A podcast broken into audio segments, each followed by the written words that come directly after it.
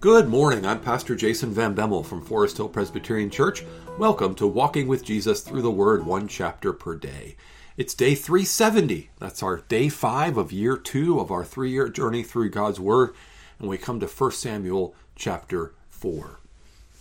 And the word of Samuel came to all Israel. Now, Israel went out to battle against the Philistines. They encamped at Ebenezer, and the Philistines encamped at Aphek. The Philistines drew up in long line against Israel. and when the battle spread, Israel was defeated before the Philistines, who killed about 4,000 men on the field of battle. And when the people came to the camp, the elders of Israel said, Why has the Lord defeated us today before the Philistines? Let us bring the ark of the covenant of the Lord here from Shiloh that it may come among us and save us from the power of our enemies. So the people sent to Shiloh and brought from there the ark of the covenant of the Lord of hosts, who is enthroned on the cherubim. And the two sons of Eli, Hophni and Phinehas, were there with the ark of the covenant of God. As soon as the ark of the covenant of the Lord came into the camp, all Israel gave a mighty shout, so that the earth resounded. And when the Philistines heard the noise of the shouting, they said, What does this great shouting in the camp of the Hebrews mean? And when they learned that the ark of the Lord had come to the camp, the Philistines were afraid, for they said, A God has come into the camp. And they said, Woe to us, for nothing like this has happened before. Woe to us, who can deliver us from the power of these mighty gods? These are the gods who struck the Egyptians with every sort of plague in the wilderness. Take courage and be men, O Philistines, lest you become slaves to the Hebrews, so that they have, as they have been to you. Be men and fight. So the Philistines fought, and Israel was defeated, and they fled, every man to his home there was a very great slaughter, for 30,000 foot soldiers of Israel fell. And the ark of God was captured, and the two sons of Eli, Hophni and Phinehas, died. A man of Benjamin ran from the battle line and came to Shiloh the same day with his clothes torn and with dirt on his head when he arrived, Eli was sitting on a seat by the road watching, for his heart troubled for the ark of God. And when the man came into the city and told the news, all the city cried out. When Eli heard the sound of the outcry, he said, What is this uproar? Then the man hurried and came and told Eli. Now Eli was ninety eight years old, and his eyes were set so that he could not see. And the man said to Eli, I am he who has come from the battle. I fled from the battle today. And he said, How did it go, my son? He brought the news. He who brought the news answered and said, Israel has fled before the Philistines, and there has also been a great defeat among the people. Your two sons also, Hophni and Phinehas, are dead, and the ark of God has been captured. As soon as he mentioned the ark of God, Eli fell over backward from his seat by the side of the gate, and his neck was broken, and he died. For the man was old and heavy. He had judged Israel forty years. Now his daughter in law, the wife of Phinehas, was pregnant, about to give birth. And when she heard the news that the ark of God was captured, and that her father in law and her husband was dead, she bowed and gave birth, for her pains came upon her. And about the time of her death, the woman attending her said to her, Do not be afraid, for you have borne a son. But she did not answer or pay attention.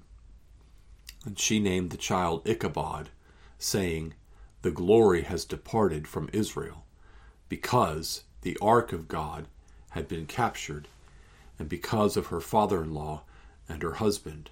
And she said, The glory has departed from Israel, for the ark of God has been captured. That is 1 Samuel chapter 4. This is a, a very, very sad chapter. Um, just a terrible defeat in battle. Um, and uh, 30,000 people dead, Hophni and Phinehas dead, and the Ark of God captured. This is the beginning of Samuel's public ministry. The opening of this is very interesting that the word of Samuel came to all Israel. Sometimes we'll see in Scripture that the word of the Lord comes to someone or the word of the Lord comes to Israel, but here it's the word of Samuel came to all Israel. And this this lines up with something that was said in chapter 3 about Samuel's word, and that is that uh, in verse 19 of chapter 3, Samuel grew and the Lord was with him, and none of his words uh, let none of his words fall to the ground. So in chapter 3, verse 19, just a couple verses before this, we saw that none of the words of Samuel fell to the ground. And yesterday, when we were looking at that, I noted that that's the same uh, quality that was said of the Word of God, of the promises of God in the book of Joshua. None of them fell, none of them failed, none of them fell to the ground. And so the Word of Samuel, Samuel is such a prophet of God that what he speaks is the Word of God. So it's the Word of Samuel, it's the Word of God, because he is a faithful prophet. This battle is taking place at Ebenezer. That's where Israel has encamped. Ebenezer is a word that means a stone of help. Now, later in 1 Samuel chapter 7, Samuel is going to have Israel set up an Ebenezer as a stone of remembrance, uh, a stone of help to commemorate a great victory that God will give them over the Philistines. But here, this name Ebenezer, perhaps this was the place that Israel rallied to because they saw it as a place where they would get help from the Lord. But they didn't get help from the Lord because the Lord's judgment was against them and they were defeated. So I think in the beginning they're like trusting in their rallying place. We'll gather at the stone of help and that's where the Lord will come and help us. And that didn't work. And when that doesn't work, the plot thickens, and they say, oh, "We've been defeated. Let's let's bring the ark of the covenant of the Lord here from Shiloh."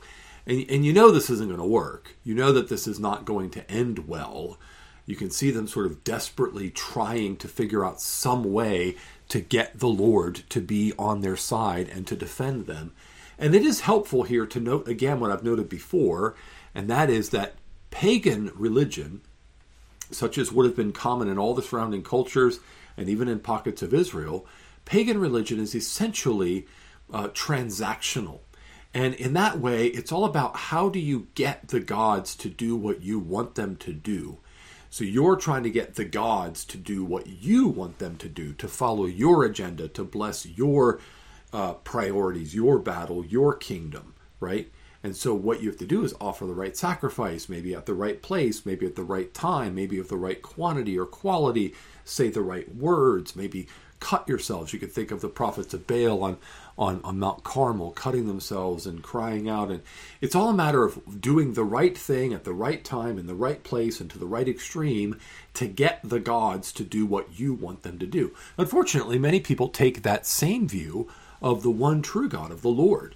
Many professing Christians even think, well, if I fast and pray for so many days, then the Lord is going to have to answer my, my, my plea for this thing that I want. Or if I formulate my positive confession of faith and I, and I declare it to be so, and I call the things that are unseen as though they are seen, that word of faith will cause that thing to happen because God will have to fulfill that. If I can claim a promise from Scripture, name it and claim it, God will have to do it. Or if I give 10%, if I tithe, uh, some people have even trying, I think, to be well meaning. They've taught things like if you tithe, you'll never have any financial struggles ever. So a lot of people have believed that and said, well, I want to be financially healthy and independent, so I'm just going to faithfully tithe. And if I faithfully tithe, then I'm always going to be financially independent. None of, none of that, none of that works for what ultimately matters. And that is, we need to align ourselves with God's kingdom and God's priority. Jesus taught us to pray in the Lord's Prayer, Thy will be done on earth as it is in heaven. Thy kingdom come, thy will be done on earth as it is in heaven. Not my kingdom come and my will be done by you, O God, but rather we want to do God's will. And so that is a huge difference. So oftentimes people who profess Christ, who go to church, who you know, give a tithe, who participate in ministry, subtly in the back of their mind, or maybe not so subtly, they're just trying to get God to bless their agenda and to give them what they're looking for. But God's not interested in doing that. Uh, God is not going to do that. And so, and even if God does that in a temporary way, is it really what you ultimately need? No, what we ultimately need is the Lord. We need His kingdom to come. And so Israel is defeated. Why? Well, because they've been unfaithful to the Lord. And they bring Hophni and Phinehas because they're the caretakers of the ark, thinking somehow the ark is going to be some magical talisman that's going to give them victory over the enemy. But Hophni and Phinehas are part of the very reason why they're under judgment. Because they're priests of the Lord and they're totally unfaithful. They're selfish, they're sinful, they're manipulative, they're, they're criminal, basically. And bringing them into the camp certainly doesn't help your cause any. Now, the Philistines hear the shout of triumph among the Israelites. And the Israelites are rejoicing because they believe now they've got the ticket. God's going to have to defend us this time. We have the ark. No. The Philistines hear it, though, and they get afraid. And it actually causes the Philistines become more courageous, more bold, and more determined. And so when they go, it's a very great slaughter, and 30,000 foot soldiers of Israel die. And that is just uh, about 4,000 men died on the field of battle the, before the ark came, and then 30,000 died after the ark came. It's a terrible outcome. And an even more tragic and sad outcome is when the news is brought to Eli. Although we are seeing a change in Eli in his old age, he's given in so many times, he's compromised and allowed his sons to get away with stuff for so long. But at least we, we're seeing here that his heart really is for the things of God, even if we might say the spirit is willing but the flesh is weak. You know, he's he knows that it's the ark of the Lord that is, you know, it's God's blessing upon Israel. So he's more upset about the ark of the Lord being taken than he is about the death of his sons. And you see that in that this idea that Eli really wants uh, to see Israel be faithful to God and be led by God. Uh, and so he falls over and he dies. And he had judged Israel for 40 years. And even his daughter in law, uh, the wife of Phinehas, gives birth to a child and is in absolute distress. She names the child Ichabod. Ichabod is, a, is a, a name that means the glory has departed. It's going to come up later in Scripture in Ezekiel whenever we get to that. Uh, but it's the idea that, that the, the ark's been taken. Why? The ark's been taken because God has abandoned his people. Um, and that's just not a very good place for God's people to be. Um, I wonder if we see life through the right perspective, through the right lenses. I wonder if we understand that having the Lord's blessing on our lives, having our lives align with His kingdom and His will, uh, having His hand before us because we are belonging to Him, body and soul, in life and in eternity, if that's really what we focus on, most importantly, um, it's it's so easy to get distracted by things. It's so easy to look at life from a human perspective, from a selfish perspective, from a worldly perspective, from a cultural perspective. But do we really have this Christ centered, anchored viewpoint that says the most important thing in my life is that I have the Lord's blessing upon my life, that I have the Lord's presence in my life, that I have the Lord's uh, promises for my life. And to do that, I need to align my heart, my desires, my life with the Word of God. I can't manipulate God into blessing my agenda. I've got to come to Him and say, as Jesus prayed in the garden, not my will, but yours be done. Let's pray. Father, we need you. We need you today and always to be the one who leads us in paths of righteousness for your name's sake, the one who is the one who goes before us to prepare the way and who is behind us as our rear guard, the one who watches over us and keeps us.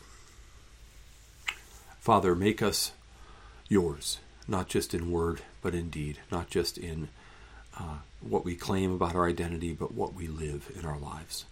We pray this, Father, in Jesus' name. Amen. Amen. Well, thanks for joining me for 1 Samuel chapter 4. Mike will be back tomorrow for Mark chapter 2. Hope you can join us for that. Have a blessed day in the Lord.